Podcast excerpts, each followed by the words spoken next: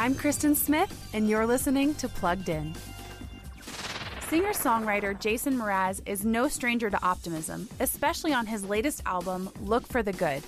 A fusion of reggae and pop, this effort majors in upbeat messages, easygoing lyrics, and encouraging love songs.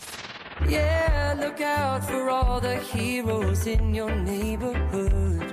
Look for the good. For the Good focuses on love and kindness, as well as comfort and healing.